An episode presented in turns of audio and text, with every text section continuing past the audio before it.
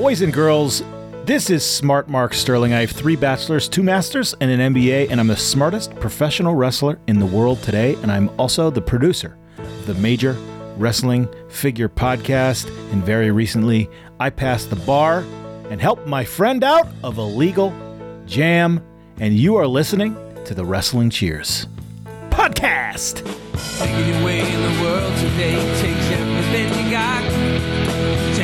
Break from all your worries sure would help a lot. Wouldn't you like to get away? Sometimes you wanna go where everybody knows your name. And they're always glad you came. You wanna go where you can see that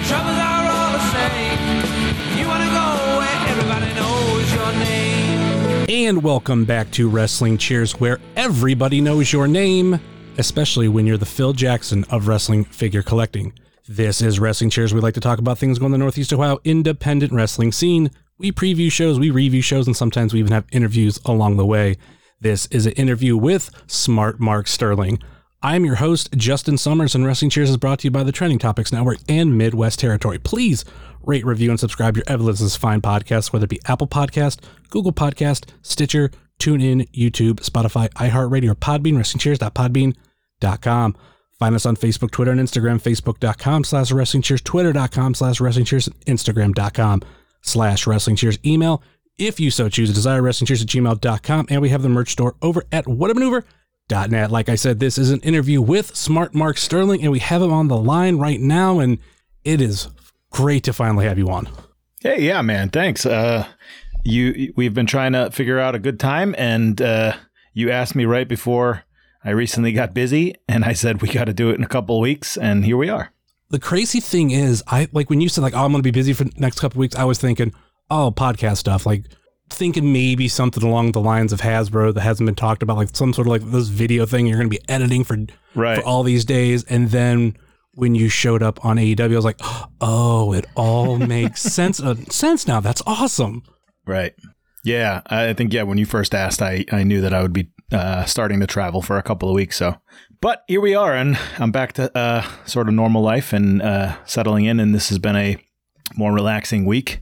Um, been drinking some beers all week, um, so it's been good. And like you're normally like really, really busy between Major Wrestling Figure Podcast, between Off the Hop Rope, and then when the world was normal, you had all of like wrestling and everything. And then you also have a personal life too on top of it. Right. Well, I don't really have much of a personal life. Uh, I, you know, yes. So yes, I am. I am very busy.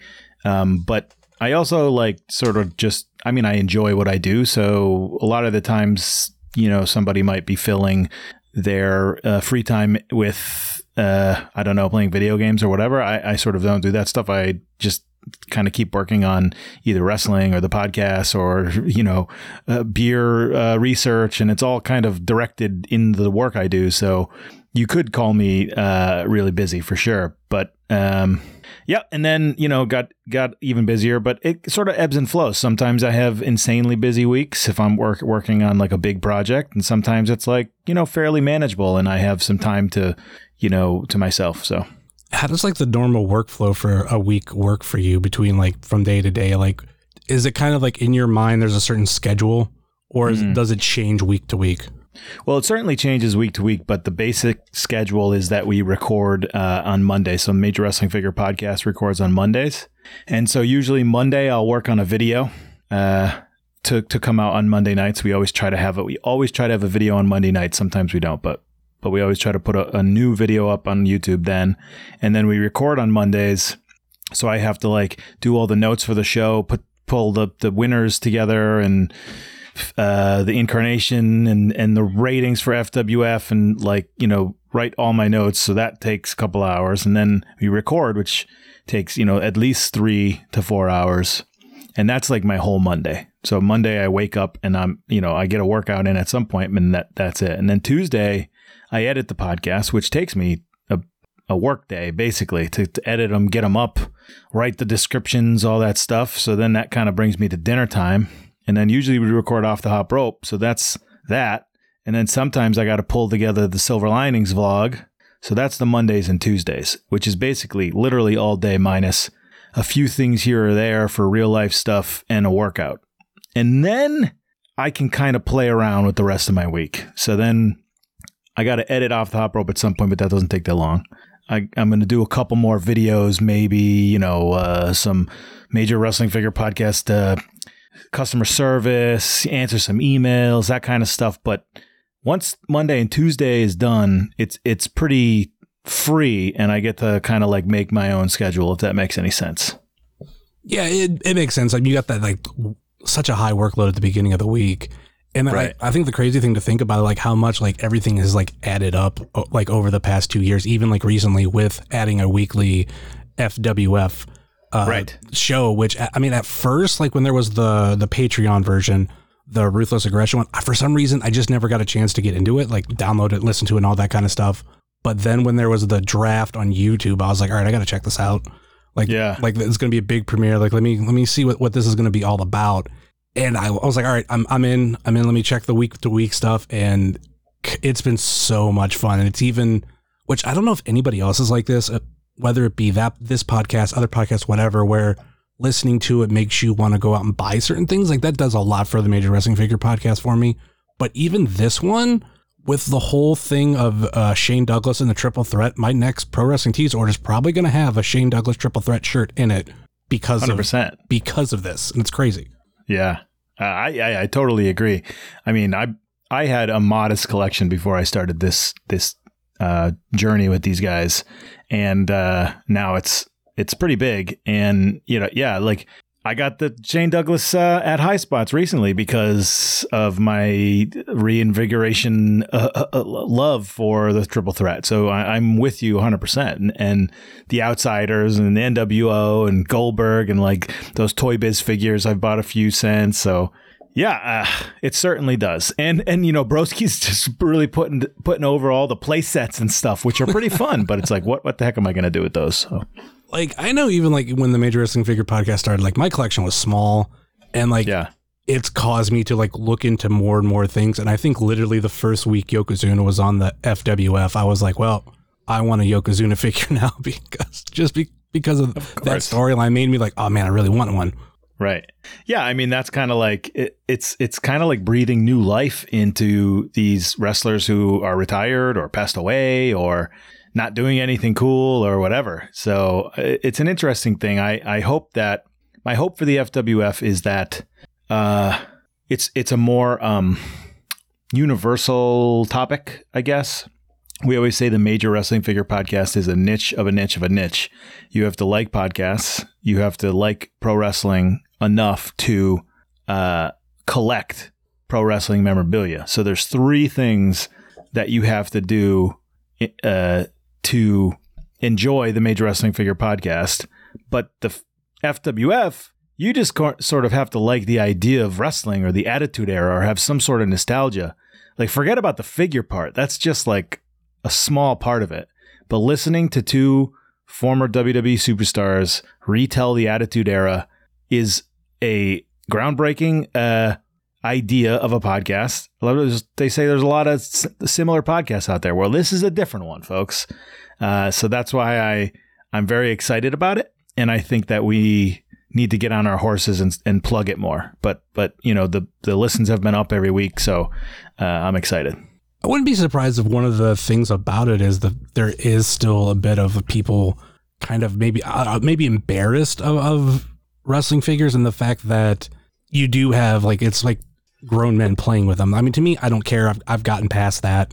Uh, Right. Like the fact that I have figures, even like recently on social media, someone like a random person tried to comment on something that I had of like a lot of my figures, and they're like, "Oh, well, you're a grown man. What do you have dolls for?" And I'm like, okay, like what is that? How is that different from anybody else who collects like coins and stamps and and Coca Cola memorabilia? Like, okay, does it does is all that more acceptable? But why are you collecting money that you don't aren't spending? Why are you collecting stamps you aren't using? Why are you so obsessed with a, a brand of soft drink? Yeah, or shirts or ties or uh, yeah decorations in their house or knickknacks. Like there's you know everybody buys certain things. So it's it's ridiculous to be judgy about whatever that person chooses to to buy. I think we're a product of the 80s because I'm starting to like look back at that time period and like a lot of people that grew up like or were kids around that time have more of an appreciation for figures. And I, I feel like, because I was trying to think about when I started getting into figures, but they've been around like my whole life. As long as I remember, Right. I had like Ghostbusters and like Teenage Mutant Ninja Turtles, but I don't know if my parents just got like was like, oh, here you go. You you like these shows, you're watching them. Here's these toys. Like I don't remember asking for them. I just remember them being there. And- yeah, I am. I'm, I'm with you. Um, How old are you? I am 34. Uh, yeah, I'm, I'm 37. I, I'm with you 100%. I know, I know, like, by the time the 90s came, uh, yeah, I was definitely asking for figures, but like, I had a zillion Ninja Turtle figures, but I don't remember ever asking for one. so I think just people were like, he likes Ninja Turtles, buy these. Same thing with He Man, same things with G.I. Joes. I, I have no memory of that. But yeah, I mean, you're right. The 80s, I think, was the boom for the toys and the action figures. Previous to that, you know, you had some G.I. Joes, like, that were actually dolls. Um, so we are product of the 80s and 90s, and we're the first generation who is now old enough to have expendable income. And what we're choosing to do with that expendable income is purchase nostalgia Yeah. right? So I don't know what the people uh, who were born in the 70s are doing for their nostalgia. I would say possibly listening to music, collecting records, things like that.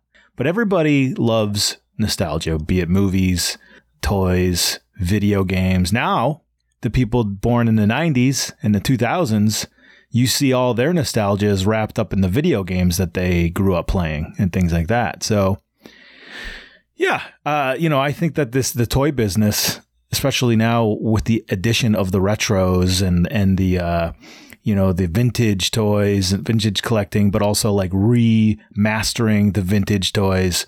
That I think that uh, you know, I think it's only going to help the toy business as a whole and bring a lot of people back to it. I mean, it it did for me. My idea was to buy just vintage figures, and now I'm buying the vintage figures of the vintage figures. If it, like plus the new figures, I, it's crazy. So like I always had an appreciation for for figures, not even just wrestling figures, but figures almost my whole life. But I think at some mm-hmm. point maybe I just wasn't buying them as much. Like, but I would still like travel down the figure aisle and just take a look of what's what's new and what's going on. And then I go back to when the Major Wrestling Figure podcast started. I took a picture at the one year anniversary. What I knew my collection was before I started listening to it. It literally was a Mountie Hasbro yeah, um, Ultimate Warrior and Kevin Owens retros, two of each. One was loose, and the other one was uh, in the package for both of them. And then the other one was Johnny Gargano's very first figure, and because I was really like happy and proud that some guy that I, I watched at my very first independent wrestling show had a deal. So like my goal for him was to buy all his just buy all his figures. Hmm. Then I started listening. I was like, all right, I like I remember like I got in like about two months in, and I started from the beginning and just marathoned it as, as quick as I could. And as I, as I was listening to it, especially on a, a road trip I took down to like around Louisville, I just that's pretty much the only thing I listened to. And I was just that's when I was really getting itchy. I was like, ooh, like maybe I can look into these figures. Maybe I can look into these figures. And I, I first said like, okay, I'm going to collect only Shawn Michaels WrestleMania 12 because that hap- that match happened on my birthday, and I love both Brett and Shawn, and I love I love that whole story with Shawn. So I was like, anyone that depicts that, I'll buy it. right. But I was like, oh, like I want to get some Hasbro's too, but only like certain ones. Like let me just go Hogan, Warrior, and uh, Macho Man. Right. And then next thing it turned into like, oh, like maybe I'll just buy like all these other Hasbro's. So then I'm buying Hasbro's. I've walked into Right. stores and I've seen like I remember when I saw uh, Brian's figure sitting on, on the pegs at a at a Target. I was like, oh shit, I'm buying it. And like Right. it just snowballed. And now like I'm like in my office, like I'm looking at a wall of all these figures that I've bought and like of the show. I never cared about Stomp. Like there's like I never really cared for Jakks in general. But Mm. with the addition of Stomp in Paradise, and I've went to toy stores and seen Stomp figures for ten bucks, I'm like, all right, I'm buying it. This is awesome. Right. Yeah, me too. I'm I mean I'm with you 100% on all of that. And and I love hearing other people's rules that they sort of buy uh abide by. But yes, I I've made many rules and broken many rules. I try to stay within them, but sometimes you just got to make an exception for a really awesome Storm collect- Collectibles uh, Liger or something like that. So, or even uh, like because even outside of that, if just either finding good figures here and there, or even like I went to a toy uh, show about almost two years ago, maybe it was, or maybe about a year and a half ago, and a guy was selling a Turbo Man doll. The price was high. I want to say it was. Oh, yeah. I want to say it was three hundred bucks, and I was like, "Fuck it!" Like now, and now it's technically a Christmas decoration. Like it's it's sitting here in my office, but every Christmas, right before um actual Christmas Day, I put it under my tree right. so I can say I have a Turbo Man safely under my tree. Ah, that's awesome. Yeah, I like that. Um, yeah, and like you said, I, I grew up with figures too. I, I said uh, in some interview or, or maybe on the Major Pod, um, I feel like my whole life l- led me to this because my entire childhood uh, was playing with my action figures, whether it be the Fig Feds or my Marvel superheroes or my Star Wars figures. But like either I, I, I until a late age, I, I mean, I was like in eighth grade, high school, still setting up Star Wars figures and playing with them. Uh, and and that was really my entire life. I, I had some friends. I played basketball occasionally, but like the action figures uh, were my my main thing, and wrestling. So right now I'm doing a podcast, uh, you know, where I got my degree in production. You know, talking about wrestling and action figures, the two things that were my entire life, you know, growing up. So everything sort of led me to to here, and and you know, I I'm very happy about that. What was your favorite figure line outside of wrestling figures as a kid? Um, I, I would say either Power of the Force. Uh, I have very fond memories of that, or just um, the Toy Biz Marvel figures. Um, basically any kind of super, but even not even just Toy Biz. Like, uh, my I had kind of like a superhero f- fig fed, not not wrestling, but like you know I had like storylines I would do with these superheroes. But I, I mixed every, as long as they were the same size, I mixed them all together. So like Batman and Superman were, you know, fighting with X Men and things like that. So I know with me, like I think about my childhood, and it's like I can I remember like phases. Not like I got out of one, but it's maybe like something came up, and then all of a sudden, like I, I was really into that. Like I know there was my Ghostbusters and Teenage Mutant Ninja Turtles phase. Love those. And then Right. like as like time went on and those started not to be as popular, maybe I was getting a little bit into. I remember Captain Planet. Love hmm. Captain Planet and Darkwing Duck. And then like after that, like one of the last like toy lines that I really got into, and it's one of those things I wish I knew where I what I did with all of them, but that was Power Rangers. Like I had like some of the bigger figures, the smaller figures, the the toy Zords, and, and like I even had a bunch of the weapons. And like to me, that's like some really cool shit. And some of those I don't know if I've ever seen again. And I dare not to look online. I mean, great. It's like for Power Rangers, they're reproducing stuff. Great. But if I want to like relive my childhood and get some of those like the vintage ones, it's like God, it's it's expensive. yeah, I I mean I my you know Max Smashmaster and and uh, a couple of the guys that I'm in chats with, they collect those um the remastered Power Ranger figures. And they're super into it, and and they are really cool, super posable, easy to collect, not super expensive. So if that's something that you thought about doing, it's a fun it's a fun uh, thing to collect. Uh, Like Max hates Mattel, so he always talks about y- you know how great and easy it is and and wonderful it is to collect these Power Ranger figures because it's not hard to find what they want. They always release the figures that that people ask for. Um, you know, you don't have to pay a premium thing, and you know, it, so it's just like it's a nice thing uh, to get into. I, I don't know about the ones that came out like three years ago. They're probably highly priced, but yeah, they they keep coming out with newer stuff. Like for example, I know last year right around this time I bought a Power Rangers Green Ranger Dragon Dagger, and like it had come out like a, a couple years prior, Hmm. and like already a year after I had bought mine, they have reproduced another one with with a bunch of differences, and even me being a collector goes, "Ooh, I really like that one because they."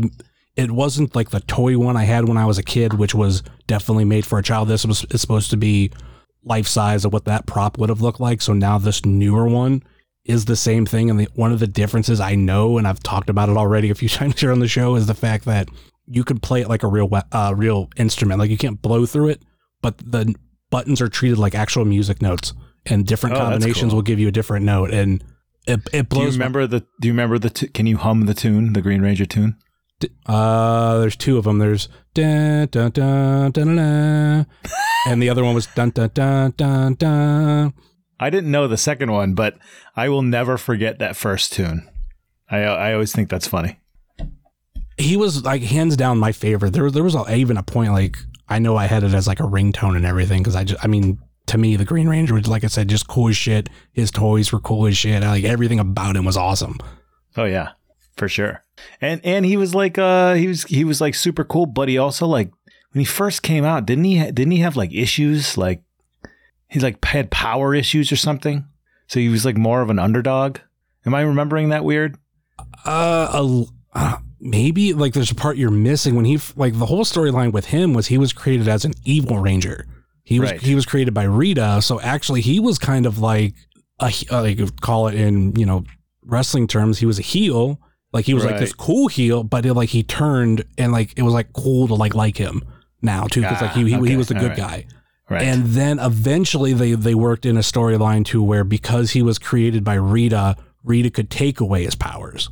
So she ends up doing that.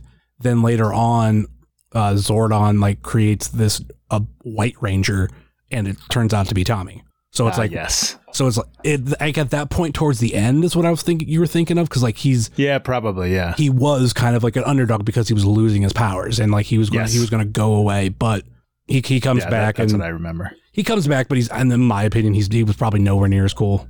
I was a little uh I was a little too old for Power Rangers, but I still really liked it and watched. Uh so my friends used to give me give me crap about it.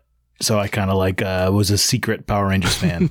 but that but that reminds me like, you know, people that give other people shit about the collecting. Like I feel like Matt uh specifically over the years has done a, like a huge service for for the collecting community and I'm not just being biased because I felt this way before I even knew him or worked on the podcast. Like he, I started collecting Hasbro's because he sort of made me feel like it was okay to do and it was cool to do, if that makes any sense. And then the podcast came and I feel like Matt and Brian have sort of helped a lot of people just be like, ah, fuck it. Like, this is my life. I can do what I want with my stuff. So, yeah. Uh, you know, I, that and like just having older collectors be more open about things. Like Brian says it all the time 40 year old version, they made fun of that guy for having toys. But nowadays, that guy would be cool. Yeah, that's that's so true. But I I I wonder if the main fact that he, that he was a virgin made it worse. Oh yeah, of course. Because- I mean, they all made fun of him, and then he had dolls and all that stuff. Yeah. And Matt is like this really cool guy who portrays a cool guy on TV, and he's got a lot of figures, so it's very different. But we need more mainstream uh, co- cool guys telling everyone that it's cool to do, and then ev- and then every it'll just be normalized if that makes any sense. Or even the point, it's just like who cares? Let's help normalize the fact that we like we collect these things. Like when I when I was getting maybe you know I don't want to say attacked, but when like those comments came towards me, I was my instant thought was, well, why do like why do we as humans collect? Hmm. And like and actually I did Google it, and there's a bunch of different reasons, but the bottom line is like like you said, we all collect some things. The one thing that like the and this is probably one of the reasons why I don't have as big a wrestling figure collection or even like figure collection. The thing that I started collecting a little bit when I uh, like at the end of my high school years, and then I really picked up about uh, ten years ago. Like I started getting like more and more and more is t-shirts and wrestling t-shirts in general too. Right. Like literally the last time I counted, I was around three hundred, and that's Oh wow. that's just wrestling shirts. They vary from like some are WWE, some are. I mean, there's probably a lot that are independent wrestling. Uh, the oldest it goes far back though is I have a original issue DX shirt. It's Oh yeah, hell yeah. it's the it's the uh, classic logo, and like the two differences that I always point out to people on it is number one, the star on the remake for Suck It is different, and mine actually has the new generation logo on one of the tags. So it's clearly awesome. it's clearly from that time period. But like that's yeah. that's the oldest. So I don't have any like vintage Macho Man or vintage Hogan. But I that's what I was like spending money on. Like, hmm. oh, this wrestler came up this shirt, or I'll have like wrestlers where I wanted to collect almost all their shirts when they were in WWE. Like I have a I have a ton of Kevin Owens. I have a ton, almost all of them of Johnny Gargano, and there's a, a few other ones like she's not signed anywhere, but like I have a lot of Veda Scott shirts. So hmm. it's just that's what I was spending a lot of my time and and like collecting on, and then now when my my literally my collection is so big because like I said, it's 300 just wrestling shirts. I have a bunch of other non wrestling shirts on top of it. Right. So it's kind of like, well, I'm really running out of closet space.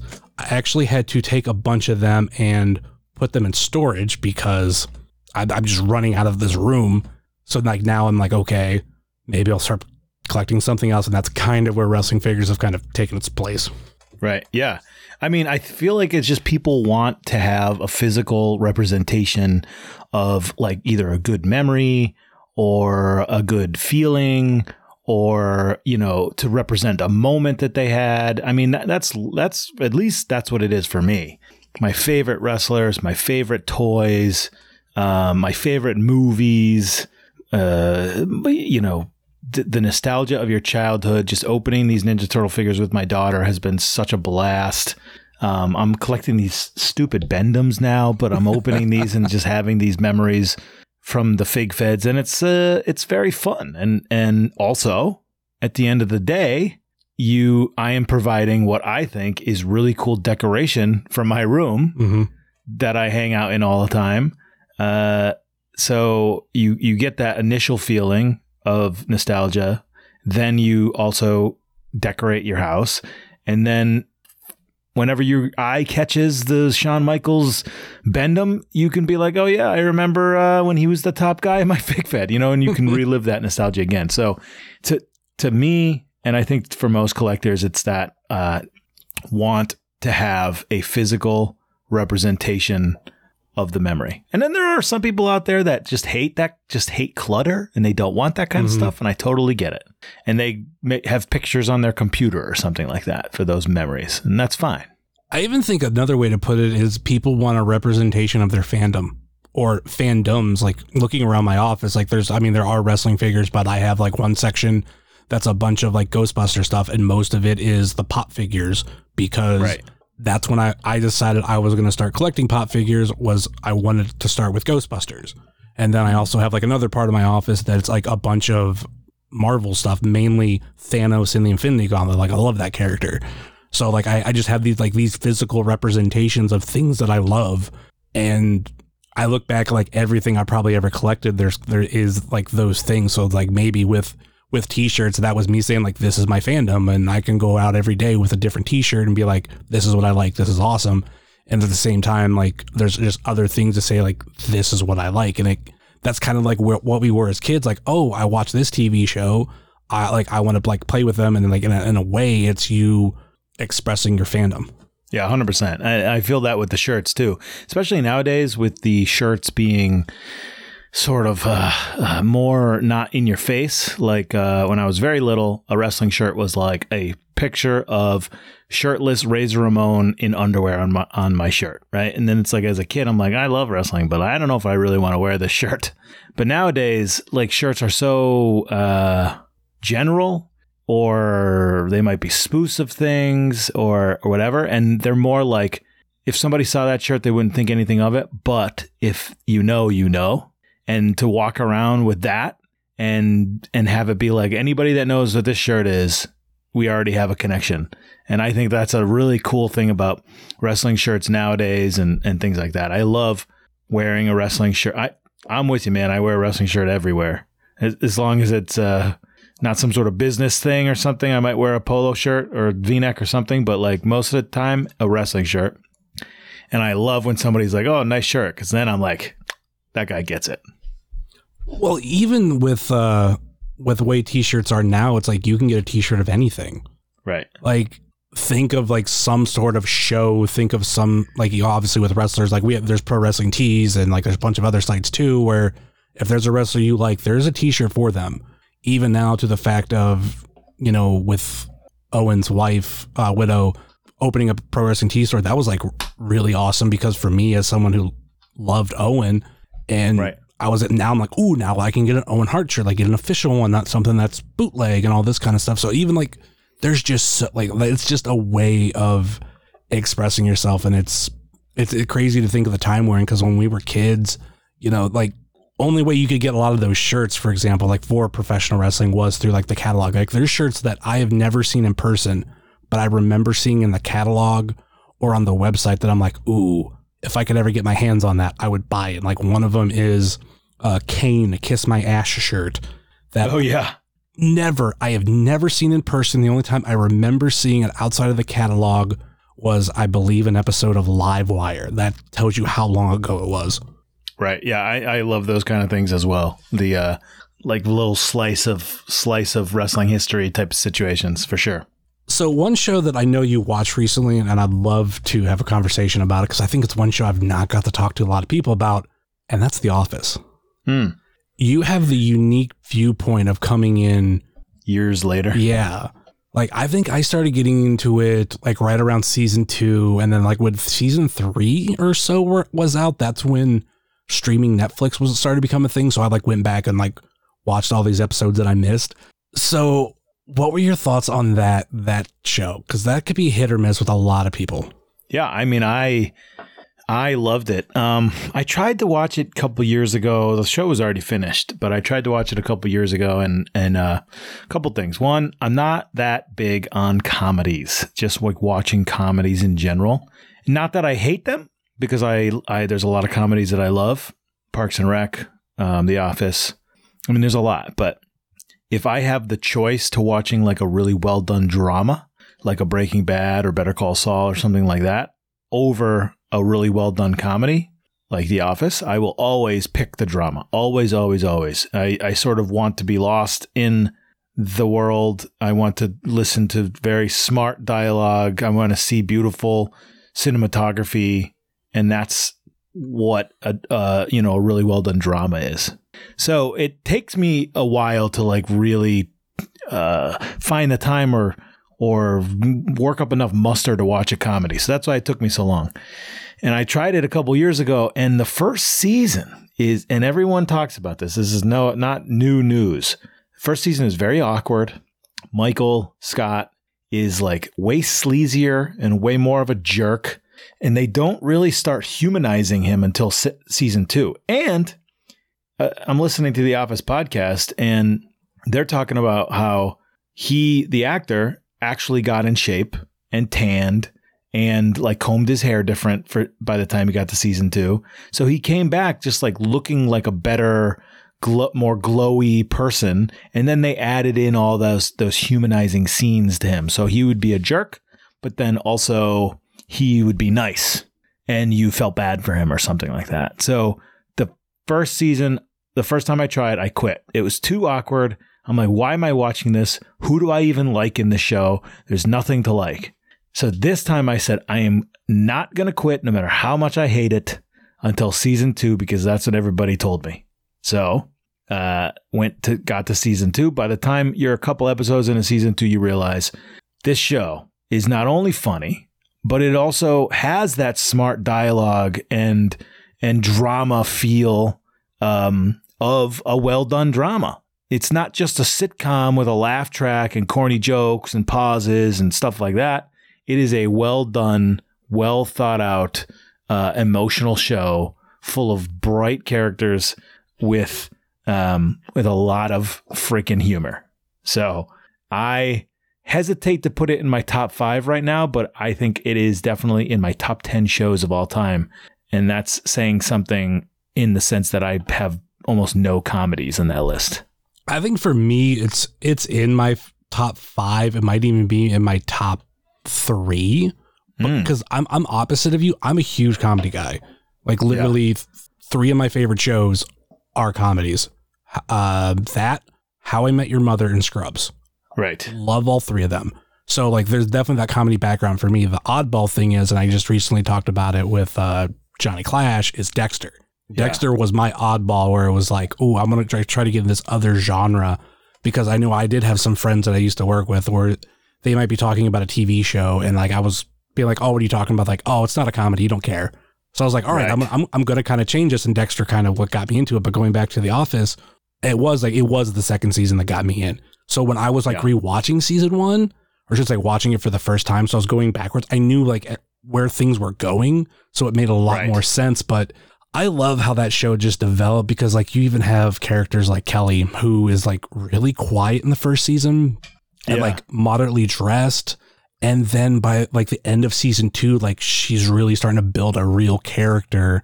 And even like later on, like everything with her and Erin was always hilarious. Like I know I don't know if you've ever watched any of the uh the webisodes that they had at the time, but the only one that I loved, they did a uh it was supposed to be like a Lady Gaga like video called Yeah. uh Male Prima Donna, and I love that song.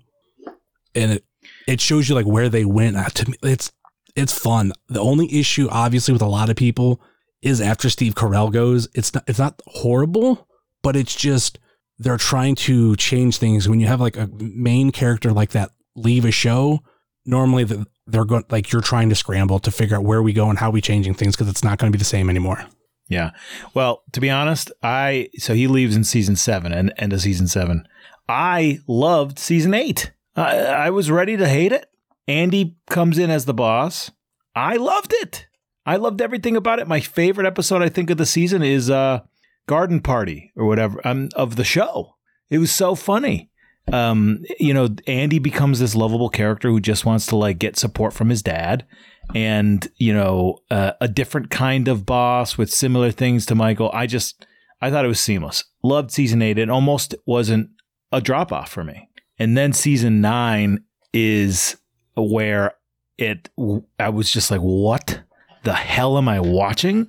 And like all that stuff uh, with Andy and Erin was just so ridiculous, and the new characters seemed like they were just like didn't make any. It's just like they didn't gel, and they kind of forced on you, and then they they literally then they spent the last half of that season just me- making up for all their mess ups, and then kind of fixed it for the final episode, so you felt satisfied.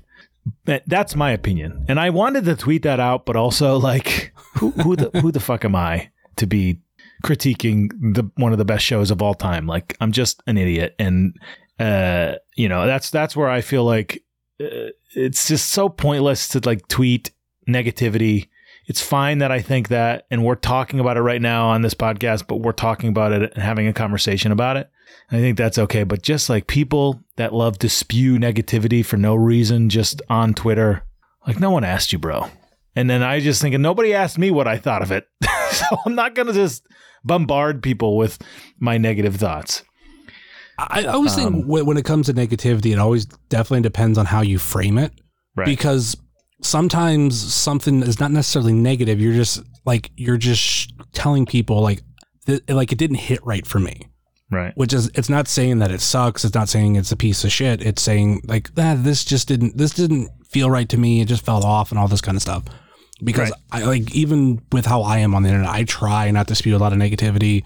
I I hit a turnaround the uh, middle of last summer when I went to go see the Mister Rogers documentary, and it just when I say it changed my life, like it made me go, oh shit, maybe if I just start living my life like this dude, I can, you know, I could be happier. And I think like it it's something that people lack on the internet because they just want to be like, oh, I hate this. This sucks. This sucks. This is horrible. Uh, why are you doing it like this? Blah blah blah. I'm just like, why don't we just chill? Or okay, if you don't like it, don't don't care. Like, don't put that effort into it. Like for but for a TV show, it's like, eh, that didn't that wasn't right for me. It just didn't hit, hit well. I like the last half of season nine because I feel like it's kind of like what you said, but I feel like the way that I put it is they were building to that last episode.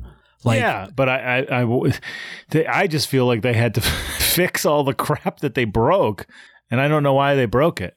See, they spent like that downward, they just like all downward spiral, fixing, breaking all this awesome stuff and doing weird things, and then they built back up to the other thing. I don't know if they needed to like break it all down to build it up.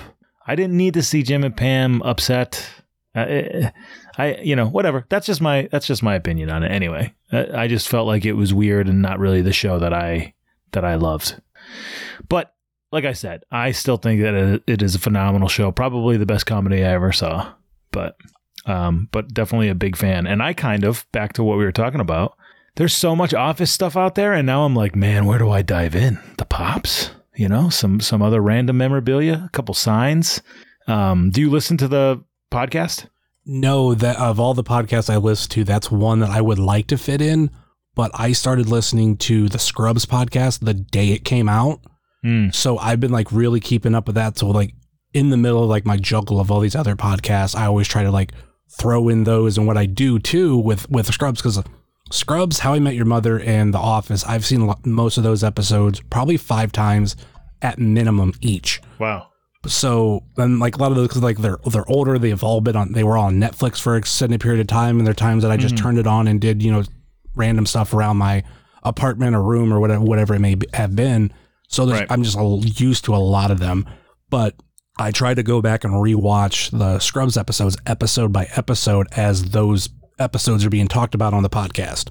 Right. So it's literally like I have, and with them too, I should say, because the streaming rights were different back then. Because really, when like when season one, two, three, four, probably most of the series, they didn't have the rights to put the music on streaming. There, hmm. there was stuff in the contracts for for iTunes for physical copies, and that's it. So a lot of the a lot of the music, but not necessarily everything, has had to be replaced over time. So if like the, Oh, in Scrubs. yeah, and Scrubs. So I mean, with Office, it was probably they had that stuff figured out because that was early when streaming and everything started happening. So that might have been a possibility. But yeah, so I've I watched the DVD copies of Scrubs while I'm doing all this too. But I I do know I want to eventually do the Office Ladies, but I think I'm gonna wait maybe until the Scrubs one is over, and that by that Yeah. time the Office one will be over. So I'll just be going at my own pace.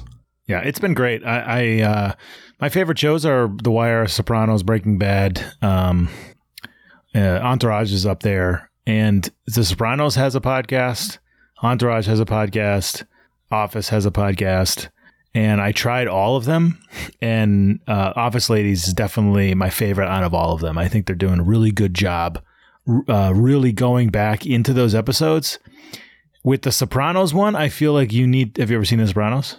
No, but after watching Sons of Anarchy, because I always heard people say that it's Sons of Anarchy is just uh Sopranos on motorcycles.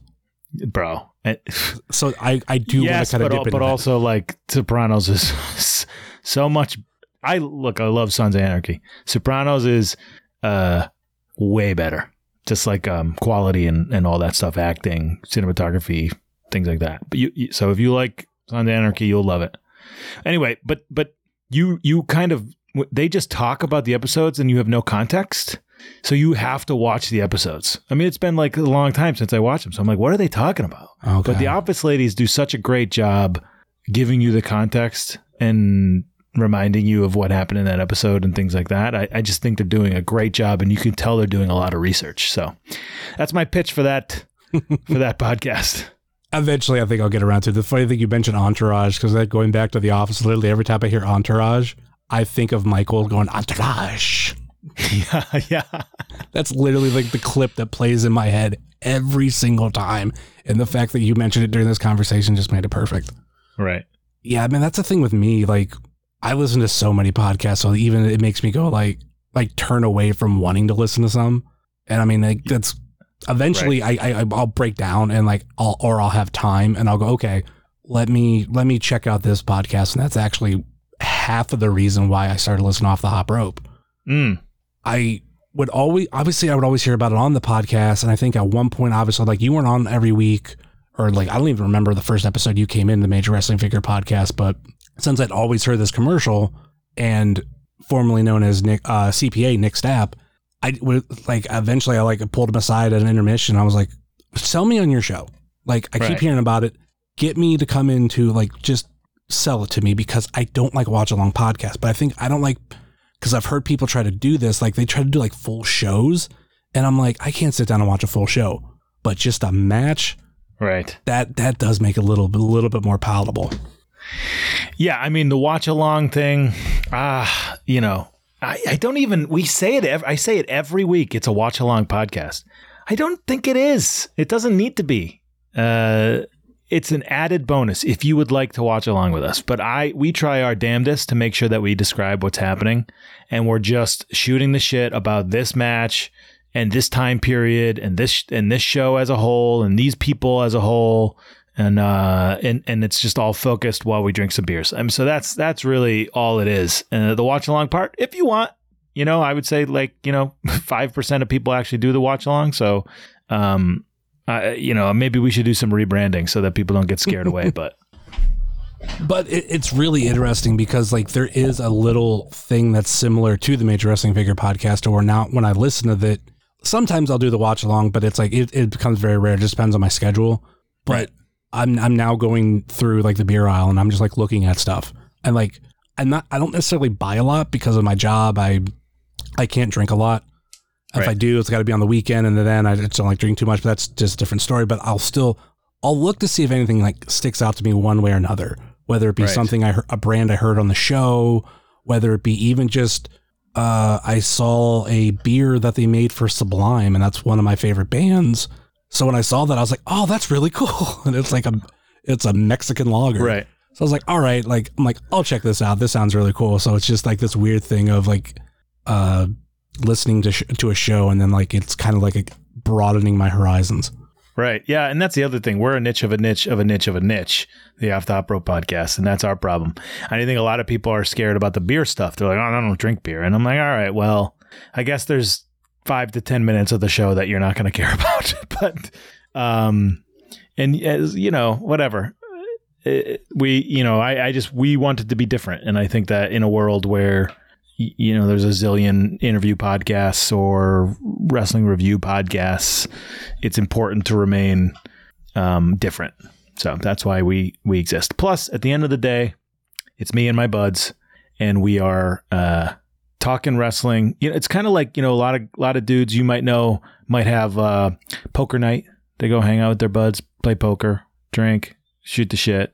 A lot of your friends might play softball, something like that, right? But for us, we get together once a week or, or you know once every two weeks, and we watch wrestling and drink beers together. Sometimes it was in person. Now it's over Zoom. But yeah, so for me, it's poker night. I mean, when it comes to podcasts, they're niche of a niche of a niche. That's that's what we are. That's what wrestling cheers is because you have to you have to like podcasts, you have to like wrestling, you have to like independent wrestling, and you have to care about independent wrestling from Northeast Ohio. Right. So it's just Which I which I am not really part of, but well, uh, I would love to make it out to AIW or something like that. well, a- after everything happened with, you know, Brian and Matt, part of me goes, well, I know Brian loves AIW. I know he Oh, yeah, loves he's, he's Cleveland. there for sure. That's what I'm thinking. I've even thought like, man, if we could do a double header show where you could get the live off the hop rope and major wrestling figure podcast on top of a wrestling show, like oh, bro, uh, bro, if the world was normal, the things that we would be doing right now, like you know, touring the major pod brand all over the place, mixing it with independent shows, like that would become such a huge part of our of our thing. But we just really can't do it. I said years ago, um, you know, uh, think about the music business, right? Like you like music, so you like to go to concerts, but it they don't like advertise it. Hey, concert tonight.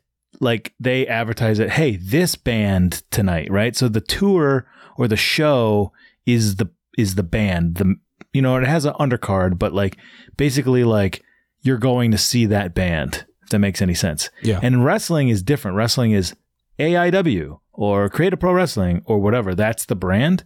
But I feel like it's it's kind of changing, and I think that especially with independent wrestling, um, you might see more of like the touring brands. Like, why wouldn't, for example, Matt Cardona? What if he booked his own shows?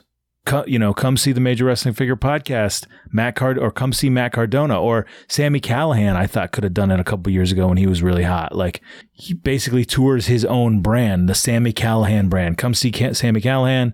There's an undercard. It's a cool undercard, but that's but that's the brand. Joey, it's it's basically kind of like the Janela's Spring Break. The brand, it's put on by GCW, but the brand is Joey Janela Mhm. and that's what like blew up GCW.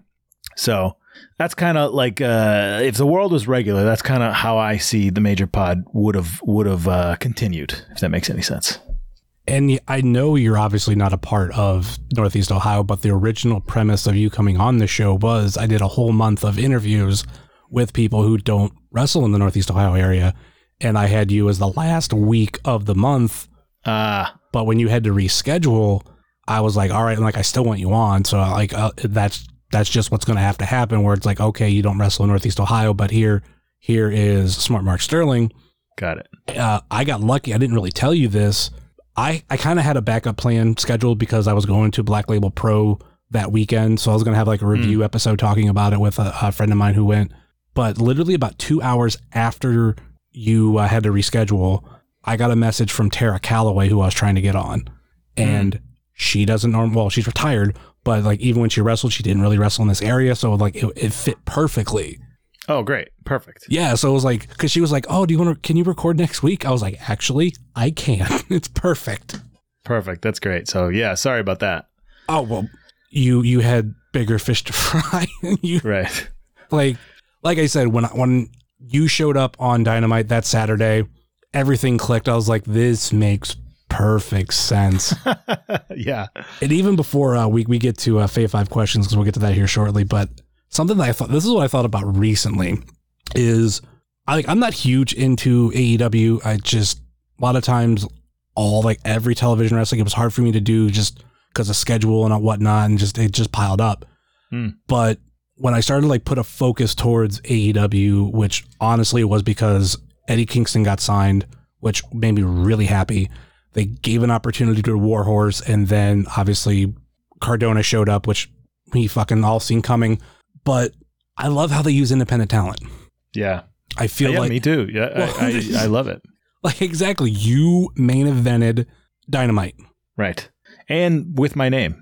Yeah, And you know, and they let everybody use their name and their gimmicks, and they ask them what music they want, and they put their graphics on top, and they promote their brand because the the the better that they make their talent look, the better that they look. So why would they not, right? So even if it is in a an enhancement position, why not make him look cool and great and awesome instead of like a loser? If you know, like when I did that squash for the WWE, they kind of didn't want me to wear my gear. They wanted me to wear like nondescript gear, but I didn't have it, so I just wore my gear. But like, why? I mean, I looked way cooler with my gear. like, what? What do you want me to just wearing black bikers for? So, but yeah, I, I agree with you. I, I love that about AEW, and I think it's a, a really great thing. And wrestling was headed in a great direction before the pandemic. So hopefully, um, you know, when things get to you know settle back in and more normalized, we'll, we'll be back to where we were. There was a lot of places to work, and it was very exciting. I've because I've noticed that when I looked at like Kingston and Warhorse, these were two dudes that I did not expect to win, but they they put on enough, and Cody put both of them over so amazingly. Like yes, they they lost, but they made it look they they made them look so good. I always point to the Kingston match, and obviously this wasn't Cody. It, I don't know if it was exactly scripted to happen that way, but when Arn looked at the camera and was just he held up like oh so close like oh he almost beat us like that's huge Right. Oh, for sure. And then of course you get into the main event so actually when i think about it i thought about this earlier today you are the first guest on this show to have main evented an aew show Oh, nice. nice. Yeah. Well, I almost had him. all right uh let's get into the fave five questions Hey, this is Booker T, five time champ, and this is the Fave Five Questions. Now, can you dig it? All right. I've asked some of these on Off the Hop Rope. I cannot ever, I couldn't go through all the episodes to figure out what I've asked and what I haven't asked. Some I remember, some I don't. Right. But let's start with how do you feel about ketchup on hot dogs? I love ketchup. Ketchup's my favorite food. I mean, my favorite sauce in, in general. I love it on everything. Uh, if if if I have a bad steak, I'll put it on a steak. Oh, you know, if it's a bad steak. Okay. You know, sometimes you get like a horribly well done or whatever steak, and you just need something. I love ketchup on everything. Love ketchup on hot dogs. Give me it. Give me it everywhere. Ketchup on eggs. Everything. ketchup on eggs is really good. Like, I know a lot of people will shit on that. I don't even like eggs. I just like the ketchup. Oh, I don't mind eggs, but I don't know. It just it just adds just that kidding. different flavor to it because people like they put hot sauce on. I'm like, what's the difference? Like, yeah, like there's it's obviously hot sauce and not ketchup, but it's basically the same thing. Right. Uh, question number two: bacon or sausage? Bacon. Uh, I do like sausage, but I will always sort of uh, go towards bacon. I think that it's uh, just a little more flavorful. Sausage is close though. Do you prefer crispy or not crispy? Mm, I uh, I don't want it like brittle falling apart, and I don't want it like uh, grossly uncooked. So I would say somewhere in the middle. Question number three: Addams family or the Munsters? Um, Adam, I guess Addams Family Munsters is like uh, p- before my time, and I really loved the Addams Family films when I was little. I watched those a million times. I had a VHS. Uh, that is a, a made big answer for a lot of people. There's they it's mainly because of the films because we grew up with Addams Family, Addams Family Values. Maybe you watched the cartoon, maybe you remember the video games, but we grew up when they were trying to kind of revive and put some life into Addams Family. But the thing for Munsters, we we also grew up when they were on Nick at Nite. Yeah, I mean, I remember watching it, but I I didn't really care. But that that would be everybody's connection to Right. to it is like oh like I, I enjoyed watching it on Nick at Nite, especially with my dad. My dad was born in 1950, and I watched a lot of shows with him from that time period on Nick at Nite or TV Land.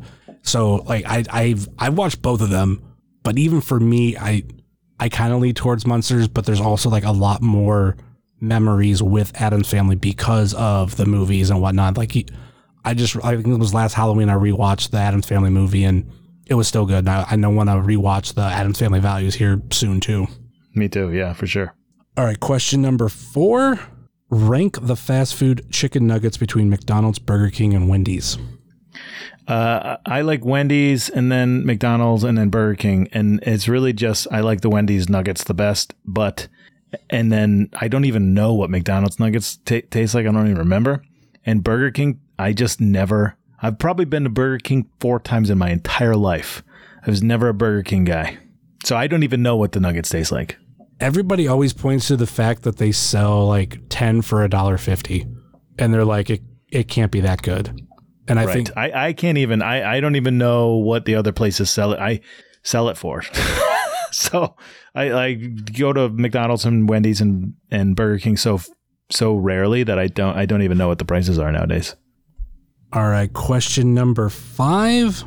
I don't know if I've ever asked this for on off the hop rope, but it's a favorite number five question for me. Is Die Hard a Christmas movie? Hell yes. I just talked about it on a podcast earlier today. I love Die Hard. It is uh, it is 100% a Christmas movie and I watch it for Christmas every year. Love it. I'll try not to go into this like at uh, ad nauseum, but I know I've mentioned it before on the show that I think I don't think it's a Christmas movie, but I think when well when people say Christmas movie, they mean holiday movie, and I don't Sure. think I don't think Die Hard is a holiday movie. But if you go by the definition for a lot of people for a Christmas movie, yes, it is a Christmas movie, but it's not a holiday movie. And for me, like it's it's not really high on my list. I didn't watch Die Hard until I was in my twenties. It just for some reason just we never I never watched it growing up. Right. But what is your favorite Christmas movie? Um, I mean, I usually say Die Hard, to be honest. I like Muppets, uh, Muppets Christmas Carol. That's one of my favorites. So either Die Hard or Muppets Christmas Carol. That's a good one. I always go with uh, obviously previously mentioned uh, Jingle All the Way. Uh, yes. And for you, question number six, what I'm thinking of, because like this is a similar question that you use on Off the Hop Rope. Yes. Give me your Mount Rushmore of wrestling figures. Uh, okay. Um, thinking. Uh, okay, so the the Ric Flair defining moments with the black robe, um, the Storm Collectibles Hulk Hogan uh, with the with the red and yellow, um, the Ultimate uh, Bret Hart, and oh man, I just did all uh, Mattel's, and then I'll go uh, Warrior Series Two Hasbro because I got to throw in a Hasbro. That's my favorite figures. The Ultimate Warrior Hasbro, the uh, second one, was my favorite Hasbro growing up. And even like when I first started buying Hasbro's because of the Major Wrestling Figure podcast, that's the first one I started with. Yeah, I yeah for sure, and it's just great. I just I uh, I have fond memories of that. And then when I started recollecting, I realized like a bunch of ones that I didn't have were kind of badass too. Like now, my favorite Yokozuna. Like that thing is like a rock. Oh yeah, hell yeah, yeah for sure. So unique. And that's the other thing I like calling it unique is like nobody else had that mold. For sure. So he, it's just it looks so awesome, and I never noticed until listening to the your Hasbro fantasy draft, or not fantasy draft, but the fantasy booking of other lines is that uh, the Yokozuna was flipped. I for some reason like I can look at it and still look at it and go nothing's wrong with it. Oh right. But then when I, yeah, I, I know what you mean. But when you tell me like the color should be different, it goes, oh, okay. But like it still looks fine to me for some reason. Right.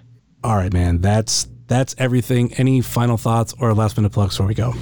Uh, no, man. I you know we we kind of plugged my stuff the whole time, so I, I appreciate you having me on, and uh, I'm glad that we were able to connect here. It was a good conversation. Love to talk office. Um, so yeah, I'm gonna. I'll whenever you put this up, let me know, and I'll plug it on our stuff. And of course, you can find myself at Heavyset330 on Facebook, Twitter, and Instagram, much like you can find this show on Facebook, Twitter, and Instagram, facebook.com slash wrestling cheers, twitter.com slash wrestling cheers, and instagram.com slash wrestling cheers. Email, if you so choose, desire wrestling cheers at gmail.com. And we have the merch store over at whatamaneuver.net. Like I said earlier in the show, please rate, review, and subscribe wherever you listen to this fine podcast, whether it be Apple Podcast, Google Podcast, Stitcher, TuneIn, YouTube, Spotify, iHeartRadio, or Podbean, wrestlingcheers.podbean.com. Check out our friends on the Trending Topics Network, such as All Beer Inside, Eurovision Showcase, Spanish Announce Table, and Wrestling with Altitude. Check out our other non-podcast friends, such as Let the Hate Flow Through You, Pod Van Dam, Super Fantastic Podcast, It's Evolution Baby, Virtual Pros, The IndieCast, Sobros Network, Off the Hop Rope, Game Marks Podcast, We Like Sports Podcast, Powerbomb Jitsu, Spotlight Series, Fully Posable, Doing the Favor, The Chick Foley Show, Positively Pro Wrestling, Row 1, Seat 1, IWTV Guide, At Odds with Wrestling, Marks with Mics, and Dark Match Podcast. Check out our other non podcast friends such as Thrift Store Jobber, The Savage Dash, The Mystery Men, Mouse's Wrestling Adventures, Happy Hour with Steve Guy, Good Company, Toy Hio Toy Show, Time Capsule Toys, Stay Tough, Smokin' Jay's Barbecue, Wrestle Void, Midwest Territory Southern Underground Pro, and the official graphic designer of Wrestling Cheers, Moy Boy Designs.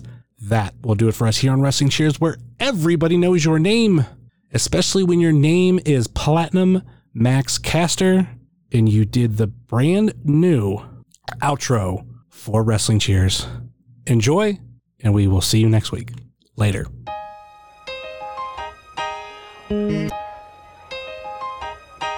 It's the wrestling cheers. Get up on your feet, brightening your day in the middle of the week. And you gotta love the show. Yeah, you know it holds a title for the best podcast. Talking wrestling in Ohio.